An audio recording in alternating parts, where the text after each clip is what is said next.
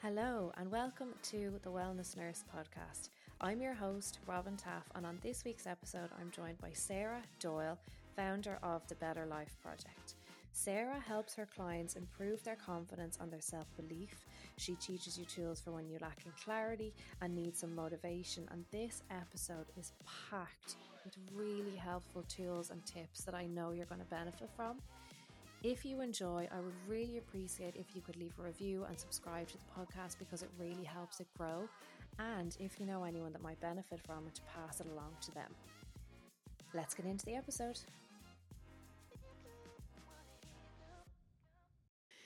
Sarah, thank you so much for coming on the podcast today.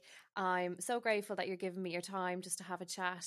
And I suppose before we get into it, if you could give us a bit of an introduction about what you do and tell us a bit about um, your business, The Better Life Project, I'm sure everyone would be interested to hear some something about you.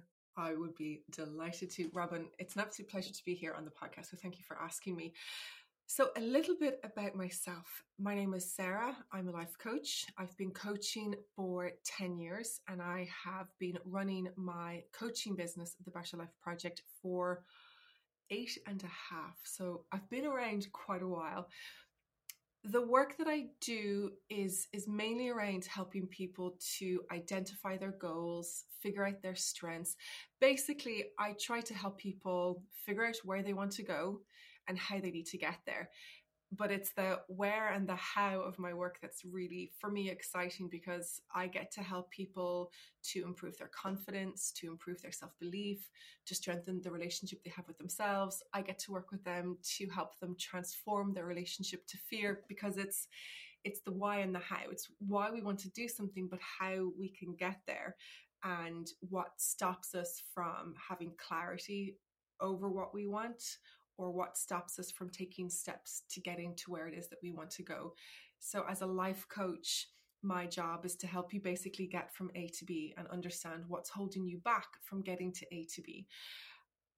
I love talking about red shoes, and I say the word fabulous quite a lot. So very naturally, over the last number of years, my work has almost Um, exclusively being with women um, to help them to achieve the levels of confidence that that they've always dreamed of having, that they think that they need in order to create highly successful careers and these wonderful lives that they want to jump out of bed for. Yeah, I love that. And I actually did a poll um, on Instagram just before um, we're sitting down to have this chat, and I asked people, do they struggle with their confidence and their self-belief? And it was a resounding yes, like constant yes votes coming in. And I know it's something like that I think all of us struggle with. And a big part of kind of what I want to make this podcast about and what I, I what I speak about is trying to give people their power back. And I think you do that by giving them the skills and the tools to, as you said, get from where they are to where they want to be, because like you can go on Google and you can get information for anything, absolutely anything, but oh, it's yeah. actually oh, doing it. It's the doing that is the hardest part. Um, and yeah, so I have some juicy questions, and I know like it, it'll, it's going to help me. And I know that you guys listening have um been kind of wondering a lot of these as well. So I suppose the first bit is just about like self-criticism and I suppose just being so critical of ourselves. How, if you have a client come into you that's like, look, I'm really self-critical and it's holding me back and I don't know how to change that dialogue, where do you get them to start? So when I work with people to help them to improve their confidence, I help my client to understand that she's lacking in confidence for five for one of five main reasons, or as many as five main reasons. A lack of experience and skills. Now, experience and skills are straightforward enough to try to manage. We enroll in a course, we read a book, we upskill. We, we can do that with greater ease than we can any of the three other areas, which is harsh self-judgment, excessive expectations, and a preoccupation with fear. And as soon as I say excessive expectations, harsh self-judgment, preoccupation with fear, my clients go, yeah, I, I totally get this. This is why I lack in confidence. So it's not because anything in our outer world is off place. It's because our inner world is imbalanced. There's good things going on there, but we don't pay attention to those good things because that inner critic is telling us everything that we should have, everything that we don't have. It's telling us what Karen has and that we need it as well. And that voice, like, I don't know about you, Robin, but that voice for me, that voice for me is really subtle. So my inner critic isn't going to turn around to me one day and go, Sarah, you're a fat bitch, lose weight. My inner critic isn't going to talk to me like that. She's really subtle. She's sending me um, messages like little, little pinpricks every now and again going, Sarah, you should really know more than this. And, and it's quite gentle sometimes. Like she's, she's full of sass, my inner critic. Sarah, you should really know this. Sarah, this should be a little bit better. This isn't the right standard, Sarah. You, you can't publish that, Sarah. You can't talk about that, Sarah. And I think for a lot of us, that's what we can identify with.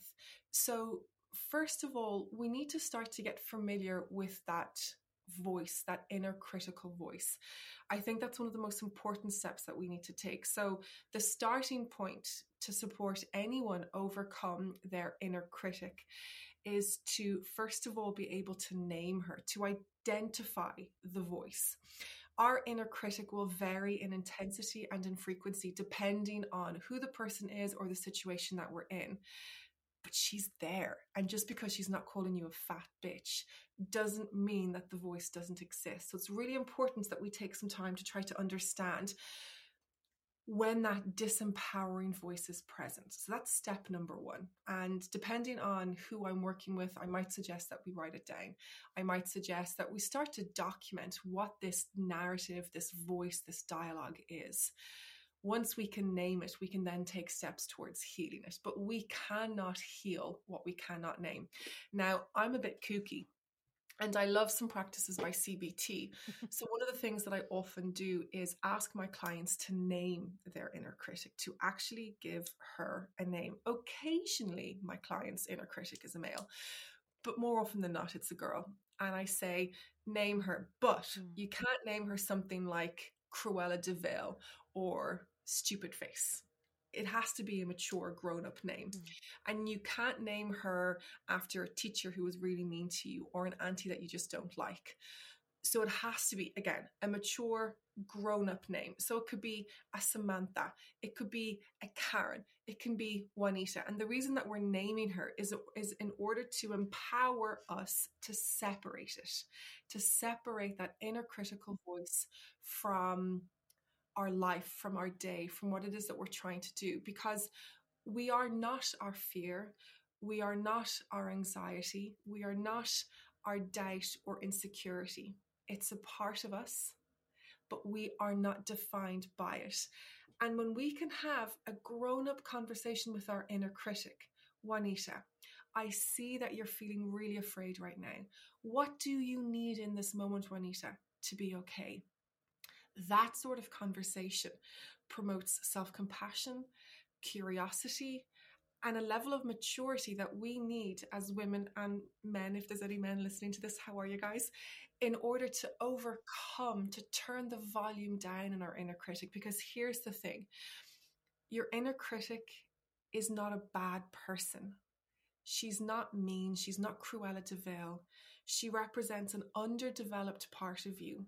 When you were six, ten, fifteen, or twenty, you heard something, you were told something, and you didn't have the cognitive ability to process what happened to you in that moment. And you have taken that memory, that story, and that experience with you. So as the grown-ass thirty, almost seven-year-old woman that I am today, I don't want to view my eyes through the lens of that six-year-old who was told that she was fat in school. I'm not interested in doing that anymore. Mm. But just because my inner critic can't let go of that doesn't mean that she's wrong or stupid. It just means that she's hurting and she's in pain. So name her. If you can't name it, you can't heal it. Then give her an actual name. And then the next time that you notice that she's getting quite loud and jittery, acknowledge her feelings, validate her, recognize her, because what she needs in that moment more than anything else is to feel seen and heard. So that's what I would do. I love that. And it's funny when you said there about the inner critic and our voices sounding quite different. I am very aware of mine after kind of doing a bit of work like that to kind of just separate myself from it. And mine would be very harsh. So it's just like straight to the point, kind of mean. But like that, I think one of the the biggest lessons for me was learning that I am not my thoughts. Yes. So I'm the observer. So like that, mm-hmm. to have that separation where I'm like, it's that's not me. And and actually a lot of what my mind says is not true. Majority of what it says is not true. But I think for years I was missing that piece of meeting it with compassion and with, um, I suppose, like curiosity. I kind of would just ignore it and just keep pushing and pushing and going on and going on. And that it just made it a whole lot worse. It made it a lot harder because I never acknowledged it and I never stopped. I was like, okay, why? Why is it like this? Like, why, why do I speak to myself so harshly? And yeah, I love that. That really got me thinking. When I'm working with someone, or if I'm just having a conversation with someone and they go, oh, I'm the least confident person that you'll ever meet. In my mind, I'm going, okay, so your identity is a lack of confidence. That's how you identify as a woman. But that's not what confidence is. When we look at the science of confidence, we can understand that it's domain specific and it's it's skill based. It's our trust in ability in it's our trust in our ability to perform something, to do something. And if you've never done that before, then yeah, duh, you're not going to have any confidence. That's that's normal. That's nothing, nothing that we should be afraid of. So it's not that we are confident or that I am unconfident. It's that I have, now my English is going to be really poor here, but I have unconfidence. I'm, I am not unconfident. I, I am not a person who lacks in confidence. There are skills in my life where I lack confidence in. And I think it's such an important distinction to make. You are not an individual who is um, low in confidence. You are an individual who has low confidence in certain areas of your life. The difficulty is the areas in life where we want to be confident in are romanticized because of social media and the world that we live in. We think that in order to be confident, we need to stand up in front of a stage and talk to five hundred people.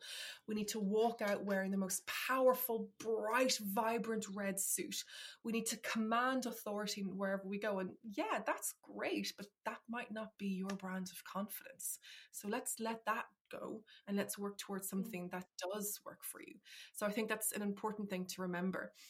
You might identify as, as someone who doesn't have any confidence, but if you can let go of that story and embrace the very real fact that you are a person who has confidence, it's just not a confidence that you value.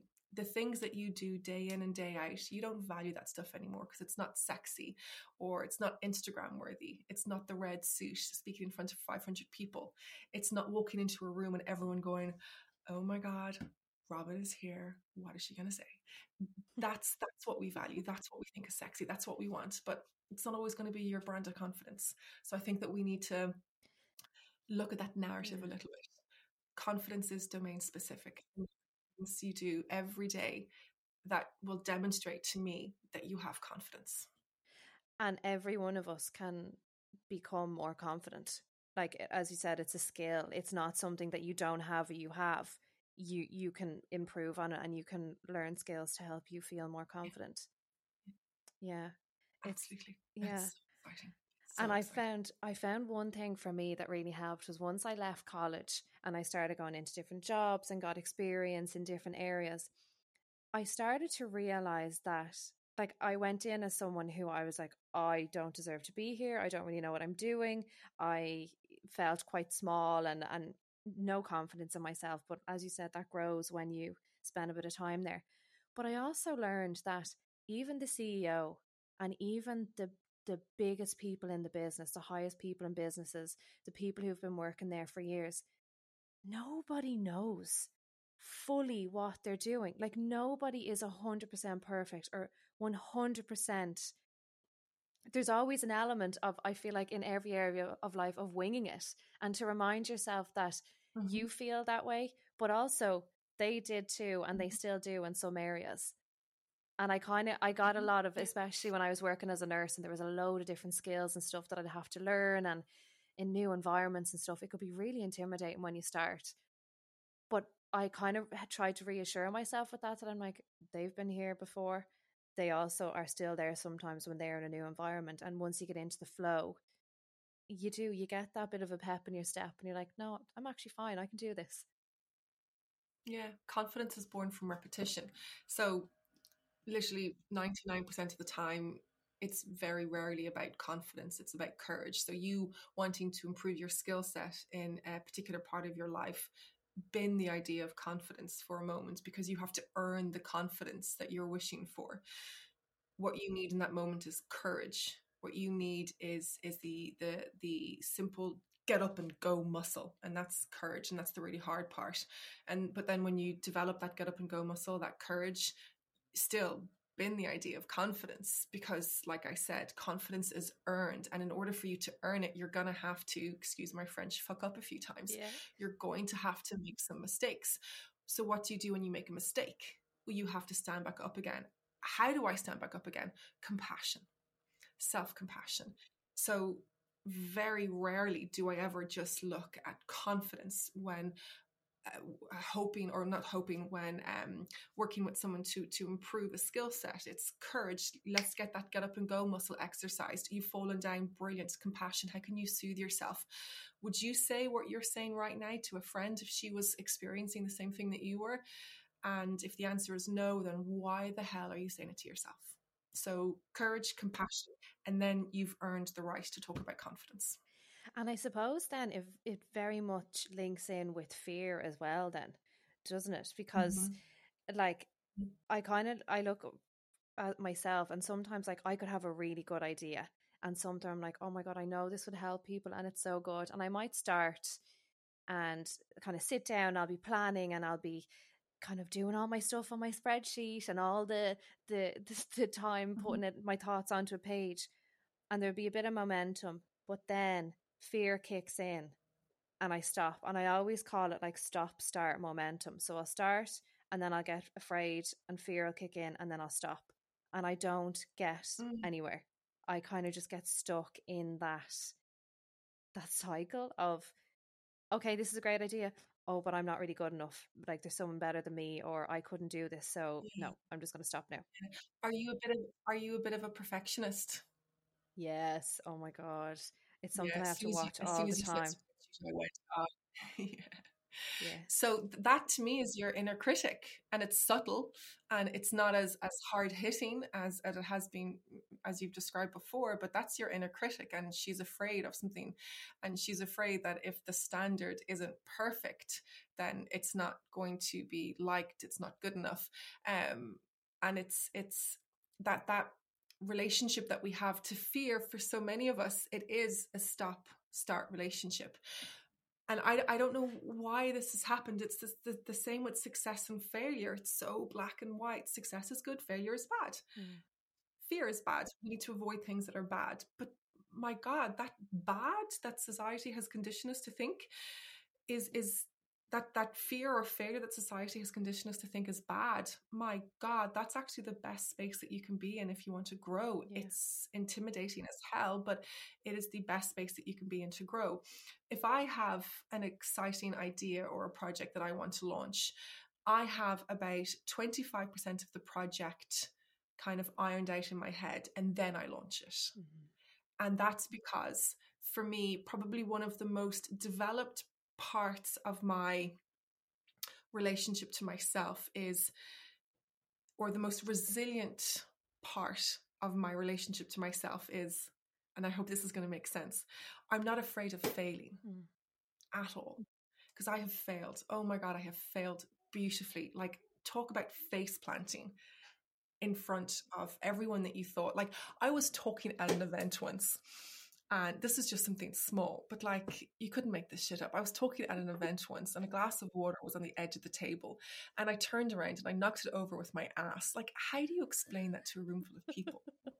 How do you, sorry, love one too many squats in the gym. Like, how do you explain that to people? I have launched stuff that has just flopped. I have failed beautifully, but I'm not afraid of it yeah. because that fear for me is a good thing.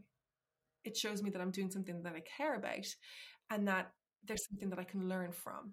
And for me, that's the beauty of trying to understand why it's so important that we change our relationship to fear, not try to eliminate it in the first place. So the next time that I do something that I'm afraid of, or someone listening to this podcast does something that they're afraid of, again, inner critic. How are you, Juanita? What's up? Mm. What are you afraid of? Be curious about that, because the fear is the thing that we can see. It's the tip of the iceberg. But unless we're curious, we will never, ever get to the root cause of that, which is a tendency that we have to be perfect is born from a belief that showing up as we are isn't enough. Mm. And why aren't we enough as we are? So again, it's the fear isn't the problem. It's the relationship that we have to the fear that's the problem. So when my client says that they're afraid, I go, good, lean into it, love, mm. lean into it. And I know that sounds really cheesy, but that's where we're going to grow. Yeah. So for anyone listening then, because I know that they can definitely relate to, to having goals and then that fear kicking in and just be getting stuck and not being able to take any action. It is about changing their relationship with that fear. Yeah, but it's the how we change the relationship to it, because this is this is the thing that we see an, an awful lot, especially because of social media. When someone says, oh, you just got to believe in yourself more, you're going, yeah, okay, I'll believe in myself more. And then we've gotten over the initial flurry of excitement going, yeah, the only thing that I need to do is believe in myself more. The only thing I need to do is to move past my fear. So we've gotten over that initial excitement and then we're going, but how do I do that? Mm. How how do I move in spite of my fear? Because that's where all the bloggers and influencers kind of stop. They they don't tell you how. Yeah. Because telling your someone saying you need to believe in yourself more, that's wonderful advice, and it's like literally ninety-nine percent of the advice out there. But it's the how piece that's really important. So, for example, if you have a fear of public speaking, like a, a phobia of public speaking, or you just don't like it. First of all, you don't have to like it. You don't have to be good at the things that you're afraid of, and you don't have to like the things that you're afraid of either. So let's change our mindset around that first. But sometimes if we're in a role that needs, that requires us to speak publicly or to use our voice quite a bit in meetings, we just have to get comfortable with the idea of it. So what I always do with my clients or my students is to support them to create a fear ladder. So it's a graduated, um, a gradual approach or gradated exposure approach towards that fear. So the scariest thing is at the top, speaking in front of a room full of one hundred people. If we look at that ladder, it's made up of however many rungs you want, but let's say it's made up of five rungs. At the top, speaking in front of five hundred people or one hundred people. At the first step of that ladder is talking in front of your roommate, reading an extract of a book, reading a paragraph of a book every evening in front of your roommate, until it doesn't scare you anymore, mm. until you're desensitized to it. I want you to imagine that you have a fear of spiders. There's a spider just above this little section, and of course it would be there. Of course, I hate spiders. Of course, the spider would be here. We have this beautiful vegetable patch, um, raised raised vegetable garden outside the house, and the there's a little section at, at the end of that vegetable patch that we made for my son Billy just to play with, because he loves mud, of course, and he loves diggers and he loves playing around. So it's a little mucky section for him, but just above that section there's a big gap with the world's biggest spider. Now that's a complete exaggeration, but it's the biggest spider I've ever seen in Ireland, and I've lived in Australia and I've done the huntsback spiders, and they're huge and they're gross, and I just it's it, and of course it would be there right above where my son plays. Even thinking about the spider now, you can tell that I'm talking a little bit faster. I'm feeling, I'm feeling quite uncomfortable. But when that spider pops out and I see it, old Sarah, who was afraid of her fear, would have run away from that spider. But new Sarah, who's trying to change her relationship to fear, will stop and stare at the spider. I'll just look at it.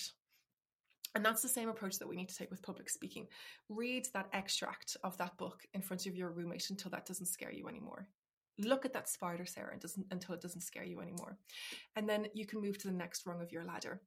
Um, ask if you can um, read the minutes out at a work meeting, last week's work meeting. And you're just reading from a page in front of people. And keep on doing that until that doesn't scare you anymore. And then put your hand up at the work meeting to make a comment or to um, compliment or reinforce or acknowledge what someone else has said. But you stay on each rung of the ladder until it doesn't scare you anymore. That's how we overcome our fear, by breaking it down into smaller, more manageable fears and sitting with it until it doesn't scare us as much anymore. And when we can take that approach towards managing our fears, we're changing our relationship to it by learning how we can live with our fear and not in fear of that fear. Does that make sense? Yeah, that's so good. Instead of like throwing yourself off a cliff and doing like the big thing at the start, and then you end up being so in fear that you're like, I'm never doing that again, and it's just too much. To break it down makes so much sense. And I even think of it in like little things, like from the time I did my first blood test, I would I was literally sweating from everywhere. I was shaking. I was like, oh my God, can I kill someone by doing this? I was so scared. But then to progressing, and again, you just, I could now do it, and it doesn't even enter my mind what I'm doing. It's just you you you have that skill, and th- there's no lack of confidence or anything there. So I love that. And it's, we can take a really similar approach towards um people who might have tendencies to over prepare, over plan, or feel like something needs to be perfect. If I'm talking to a perfectionist, for example, um, quite often their tendencies for perfectionism at work can also translate or also manifests in other areas of their life, such as their appearance. So I might suggest to a client that she doesn't iron her shirt, or she wears odd socks, or she wears her jumper inside out, or uh, she wears mismatched earrings. And whilst someone might perceive those things to be no big deal, if you're a perfectionist, I'm asking you to do something very imperfectly, intentionally. That's, that really catches people off guard. And they go, no, I, I, I can't do that. And I'm going, why? Is how you show up just as yourself not enough that you need perfect earrings in order to feel like you are more valuable or worthy in this world? Because if you do think that, then you have to do this exercise. You have to give yourself permission to show up imperfectly, so that you can start to realize just how enough you actually are. So if we're looking at spreadsheets that need to be one hundred percent perfect before we launch projects, look at ways that we can reduce the amount of columns and rows in that spreadsheet that need to be filled out before we give ourselves permission to actually launch the thing. It's about taking really small steps. Our comfort zone, whilst it's described by many as a poisonous resting place, is actually a really important part of our goal setting journey. We need to be able to retreat back to our comfort zone in order to rest and recharge. But as long as we're spending enough time in our growth zone, we can rest assured that work is being done. I, as a coach, do not advocate for jumping into your panic zone. I'm all about these small, measured and manageable steps. I think if someone's asking you to jump into your panic zone, they need to they need to hold a freaking air cushion for you just in case you retreat backwards. Yeah. And they need to have a nice glass of wine for you just in case things don't go wrong. It's for a lot or of a people. Bottle. Or a bottle. Yeah, Jesus. For a lot of people, the reason why we get stuck in, it could be procrastination or fears, because we have a really bad experience of moving too quickly, getting really freaked out, really stressed, really scared, highly anxious because it didn't go the way that we wanted, that we just can't imagine going back there again. And that's because we went from comfort to panic way too fast. We went from comfort to panic at all. We need to go comfort, growth, comfort, comfort, growth, comfort. Yeah, that's so good. Mm. It makes so much sense. Yeah, it does. And no one... No one talks about it like that. Like I'm literally, yeah. If I see another person go, you just got to believe in yourself more. I'm going to, I'm, I'm, I'm going to shake my phone. Tell me how to believe in myself more. Stop telling me to be afraid. Fear is not a bad thing. We need fear. It shows us that we are moving and growing. And as human beings, if we're serious about happiness and success, we have to move and grow. So don't tell me that fear is a bad thing. Fear is magical. Just change your relationship to it by using a fear ladder or graduated exposure um, approach towards it. Yeah. And like you were saying there about Instagram and stuff, I suppose we can look at, like, from my perspective, and um, my, my husband, we have a, a business, and you kind of look at kind of other businesses or people who are really successful, and you're like, just they make it look so easy. Like, oh, yeah. I don't know if they had this shit going on when they were growing their business, and like you're mid crisis trying to figure out like all the learning stuff that comes with it. But I love listening to podcasts, and I was listening to an episode of Stephen's The Diary of a C E O, and it was with the the owner and founder of Soho House. And I had it on, and the whole podcast, he was literally mm-hmm. just talking about all of these massive hurdles and things that I can only imagine were, like you said, outside of its comfort zone.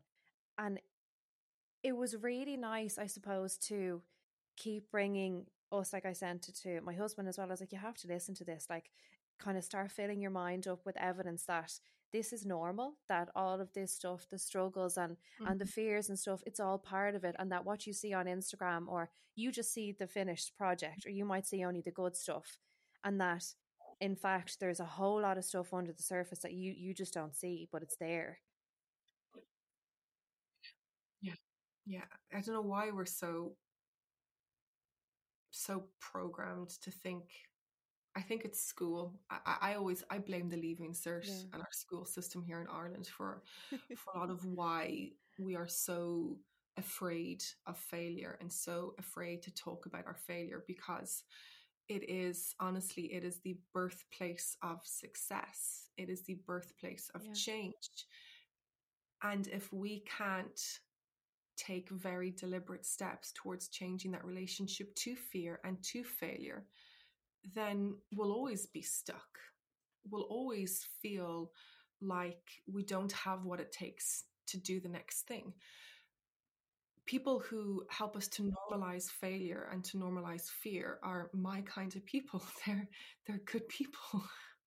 Yeah, and that I that's what we were only talking about. It's like it's so helpful to fill your what you you're consuming with people who do normalize it and who do talk about the the downs as well as the ups, and don't make it out that it was just this really easy journey. Because for ninety-nine point nine percent of people, there is a lot more than the the easy, the fun bits and the the the constant going up. Like it's literally like up and down, like a roller coaster. Yeah, and really I think hard. The same with any goal. Oh yeah, and especially if it's a kind of a big, hairy, scary goal. Like I do, I do a bit of work with leaders and high up people in organizations and things like that. And and the goals that we're working on together, they're big, hairy, scary goals. Um, so. seventy-five percent of the work isn't really about programming the goal. It's about preparing your mindset. It's about looking at that relationship to fear, to to failure, um, judgment, rejection, um, uh, perfectionism, procrastination, all that sort of juicy stuff. But the more people that we have going, I am afraid, or um, I procrastinate, or I overthink, the more that we can normalize that. Uh, the, and the, I guess the easier it is then to feel like you're not alone anymore, because so many of us just feel so alone yeah. most of the time with that fear. So many of us just feel alone in our thoughts, and when we realize that we're not alone in those thoughts anymore, it's a hell of a game changer. Yeah, yeah. And that that brings me to the couple of questions that um people asked about procrastinating, and one of them was, why do we procrastinate over the things that we know would help us, but we don't do them? So for example, I know I should go to the gym. I will feel so much better. I will have more energy. It'll help my mind, but I still don't go. Mm-hmm. Yeah, that is by its very nature, or by, by its very definition, procrastination. So it sounds like the person who might be asking that question thinks that they're lazy and they're trying to understand why they feel lazy. There's a really important distinction between laziness and procrastination. Procrastination is knowing that by not doing something, you will be experiencing a negative result or a negative outcome, but still not doing it anyway. So by its very definition, that is procrastination. Quite often, procrastination is very deeply rooted into the person's um, perceived sense of worth or value. So again, what we see at the tip of the iceberg is procrastination, but what's underneath is their feelings of worth or value. It's their self-esteem. There are some really practical steps that we can take towards helping um, individuals overcome procrastination. But if those practical steps don't work, after very, very deliberate um, action, then the self-esteem piece is becoming really, really important. So a couple of things that we can look around procrastination is our to-do list. So if we have goals in our to-do list, so if you're a student, for example, um, if you are a working mom who's also in college, and on your to-do list on a Monday morning, you have finish report, organize meeting, and um, uh, pick out, uh, find a new dentist for my son. Anyone is going to look at that to-do list and just brain fart, because mm. my God, that's a huge to-do list. A report, a meeting, and a new dentist. Like, they're really big goals. So we need to replace goals with tasks. So rather than organize meeting, um, we will say, um, create a doodle poll with three different options and identify five people that need to come to the meeting. Or it would be book a room for the meeting. We need to identify tasks. And when we can do five small, small tasks every day, by Friday, the meeting will be organized. But our brain on a Monday morning, looking at those three big goals, is going, nah, love, this isn't going to happen. Mm-hmm. I'm still on weekend mode. So we need to be a lot kinder and a lot gentler to our brain. We need to make sure that it understands that we're an ally, we're a friend, not an enemy. Um, so procrastination, stop putting goals in your to-do list, put very small, manageable tasks down on it instead. Um, set aside a specific amount of time required for each task, twenty minutes, thirty minutes, forty minutes. Um, And then try to reduce the amount of things that you have on your task, on your on your to-do list. If you notice that you're starting to get quite distracted, take a break there and then. Go outside, get a cup of fresh, get a cup of fresh air, get a cup of water, get some fresh air, do a little bit of mindfulness, just take a break for five minutes. Remove yourself from the task. Don't try to overwork your procrastination. Take a pause. If it's a self-esteem thing, if it's something that we feel quite afraid of, what we need to look at is something that's quite interesting. For many of us, until the pain of remaining the same becomes greater than the pain of change, we'll very rarely ever do anything to bring about that change that we desire. For a lot of people who procrastinate, the pain or the risk of not doing something is still not as great as the perceived pain or risk of doing the thing and it not going well. So when we procrastinate, even though we have the most beautifully curated to-do list and we're still procrastinating, ask yourself, well, what am I afraid of will happen if I complete this task or if I don't complete this task? And is that pain greater or less than where I am right now? And until that pain of remaining where you are is greater than the perceived pain of change, that's when the magic will happen. Okay. Does that make sense? Yeah, it, it really does. It makes so much sense. And it's it ties into the whole, how do I stop saying, I'll do this when? So I'll do that when I'm thinner, I'll do that when I'm fitter, I'll do that when I've read this book, or when I'm using the when to procrastinate. Is that that's what we're doing? I don't know if I'd, I I I don't know if I would I would say procrastinate. Yeah, maybe I would. That that to me is is is um I kind of refer to it as like conditional based living, conditional based, like contingent self-esteem is what the psychologists refer to it as. Um, I, as as a life coach, it's something that I see all of the time. It's something, so I had uh, my son, three and a half, in twenty nineteen. He was an eleven point five pound baby, so he was huge. Wow. And my body, yeah, massive. Um, I had really bad pelvic girdle pain on Billy from twenty-three weeks onwards. So as someone who was a avid CrossFitter, competitive powerlifter, I went from doing all of the sport and activity to doing almost nothing because of how bad my pelvic girdle pain was. So my body changed quite dramatically after childbirth, but I showed myself grace and compassion. And then I got pregnant again. And from ten weeks onwards, I had such bad pelvic girdle pain with my daughter Daisy that I was convinced I would end up in a wheelchair. My pelvic girdle pain at ten weeks was worse with Daisy than it was with Billy at thirty-nine weeks, at forty weeks, and at forty-one just before I gave birth. So my body completely transformed. Um, I had another very big baby. She was ten pounds fourteen. So my tummy stretched. So when I see my tummy, I kind of go, I, I, I, I shudder a little bit when I look at it, because I just don't the, like the way that it looks at all. But I love my tummy for what it does. I love my tummy for what it represents. I love my tummy because it was the first home that my children have ever known. And I've been on a journey with my body, everything from eating disorders to miscarriages. I can check all of those boxes. Mm. So when I look at exercise, when I look at my body, I think what we need to be able to remember is that we don't need to... I am struggling trying to remember why I'm talking about this, Robin. So when we go, I will do this when I'm fitter or when I'm thinner. Okay, so I will look at that tummy of mine, that that home to my children, and I don't like the way that it looks. And I don't like the way that I look in swimming togs. But I am not, and I say this with absolute certainty, ever going to allow how I feel about my body to prevent me from living my life.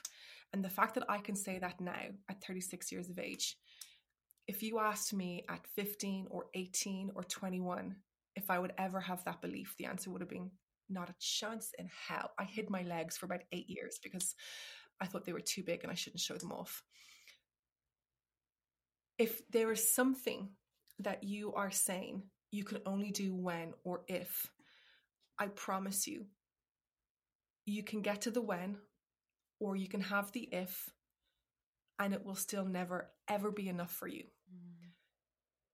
If you want to wear the togs, but you think you can only wear the swimming togs when you lose ten pounds, the joy, the fulfillment, the overwhelming pride that you will experience by putting the goddamn togs on now, taking your ass to a beach, allowing yourself to feel the sun on your skin, the sea salt in between your toes, nothing, nothing will ever beat that. Mm. You could lose the ten pounds and you'll go, yeah, okay. But by giving yourself permission to live as you are today, it's scary as hell, but it's incredibly rewarding. So whether or not it's the, I'll be happy when I have a husband, I'll be happy if I get a promotion, I'll be happy when I get this bag, when I have that car, when I have this many followers on Instagram, you've basically said what your happiness is, but you are denying yourself the opportunity to pursue it. Because what, when you die, you're going to wake up and have a new life where you get to live and not make the same mistakes again? No, that's that's not how this works. That's not how this game of life works. You get one and you live it now, today, because it is your only one that you get to live. So put on the togs, be happy now. You want kids, don't wait for him. Mm. If you want the house, um get a beautiful corner in your room with a fantastic sofa from IKEA. Look around that room and go, I did this. I got this with my one salary. I was able to create this magnificent home. We can do the things. It's hard. I'm not taking away from that. My God, I've been through a hell of a journey with joy and happiness and, and all of the things in between. I know what it's like to want. I really do. Mm. But when you just give yourself permission to feel gratitude for what you have, and to pause the ifs and the whens and the buts. I think that's when we can really start to live. I think that's when we can really start to open ourselves up to the joy that's basically knocking on the door going, right here waiting for you, Sarah. The black togs, I've laid it out for you. Are you really going to say you'll only wear me when you lose ten pounds? Yeah. That's so powerful. It's one life. Yeah. It's, it's one so life. Powerful. And I actually, I only, I put a post up yesterday, but um, I saw this kind of gratitude journal prompt where it was like, imagine if tomorrow you only wake up with the things you said thank you for today. And after spending like a couple of weeks focusing on what was missing and getting annoyed because things weren't going my way or according to my timeline, it literally just slammed me back down to earth. And I was like, oh my God, Robin, what are you doing?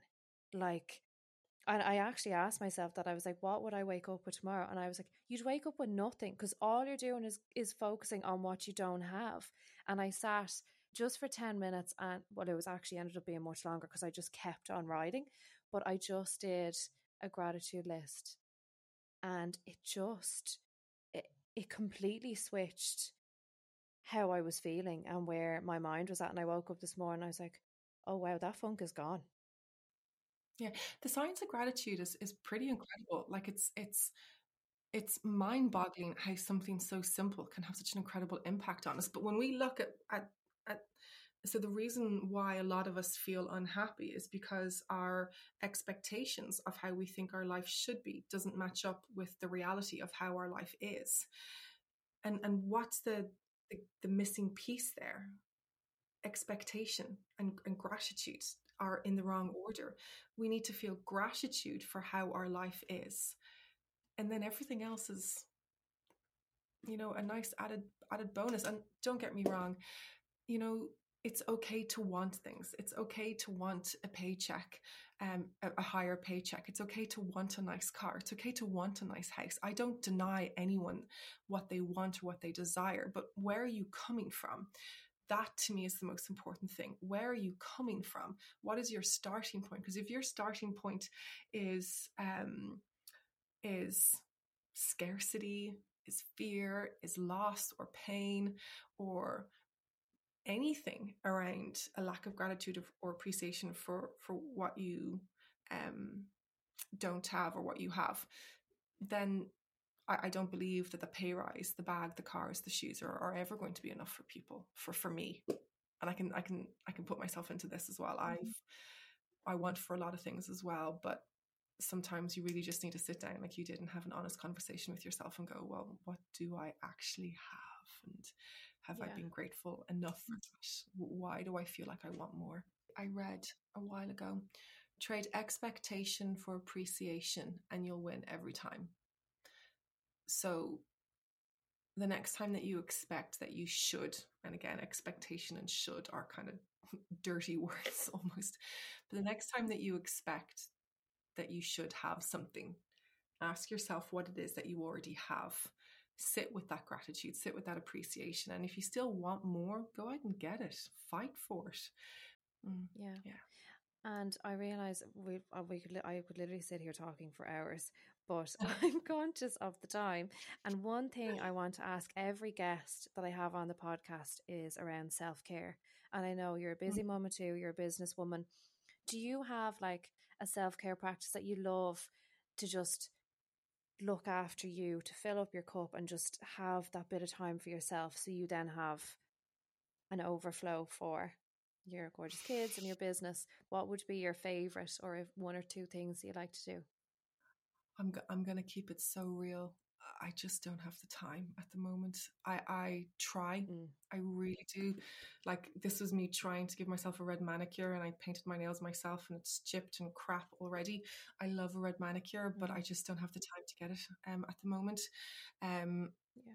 I realized yesterday, over the last few days, I've been realizing that I haven't gone for a lot of walks lately.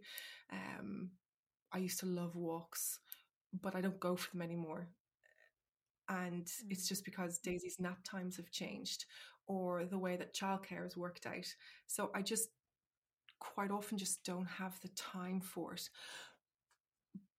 But it's funny that you've asked me that question, because I've tried to, in the last week, really consciously change a lot of that, because I'm starting to feel kind of things closing in on me a little bit lately. I'm starting to feel quite overwhelmed and quite stressed out by life right now.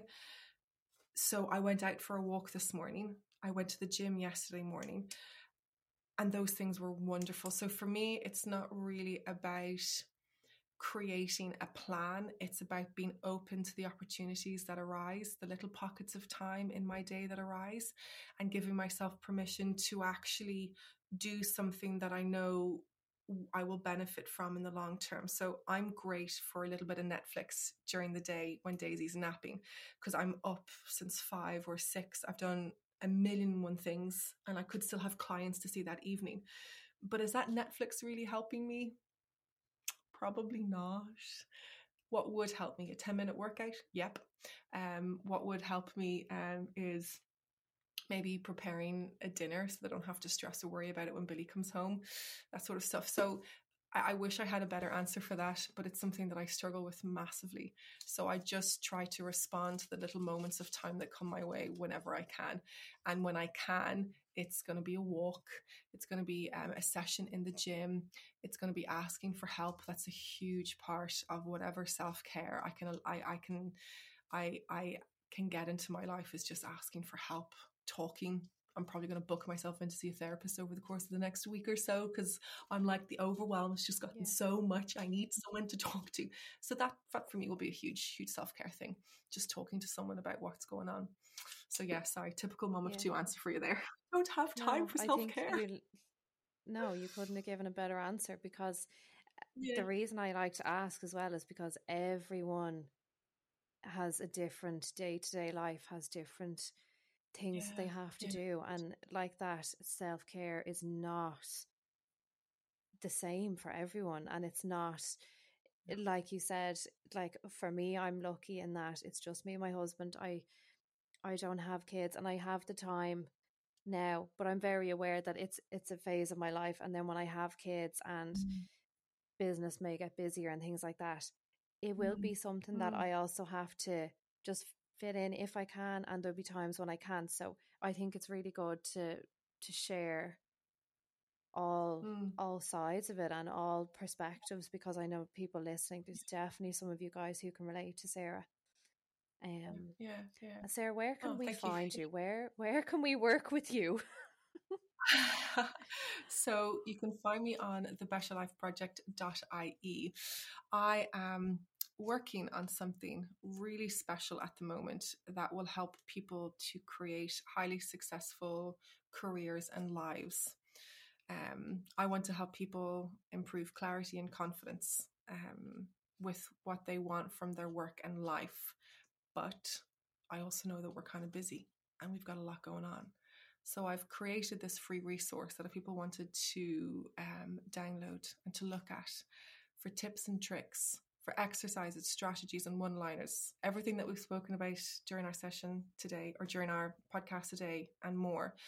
The better life project dot I E forward slash cheat sheet. You'll be able to access that download there, and it'll just give you the how to do mm.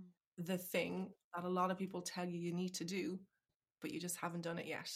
So if you've tried journaling, if you've yeah. tried mindfulness, if you've tried reading books, you know, if you're blue in the face from people saying you just got to believe in yourself more, then this cheat sheet is for you, because it'll just give you done for you strategies to help you give that, get that boost in confidence and to get the clarity that you need to take the next step forward. So it's a pretty cool cheat sheet. Um, if you want to check me out on Instagram, I'm Sarah underscore the Better Life Project. I have a love-hate relationship with Instagram, but at the moment I am loving it. So you will see me on there quite frequently. um, yes, yeah, so that's the two places, website, newsletter, um, and Instagram.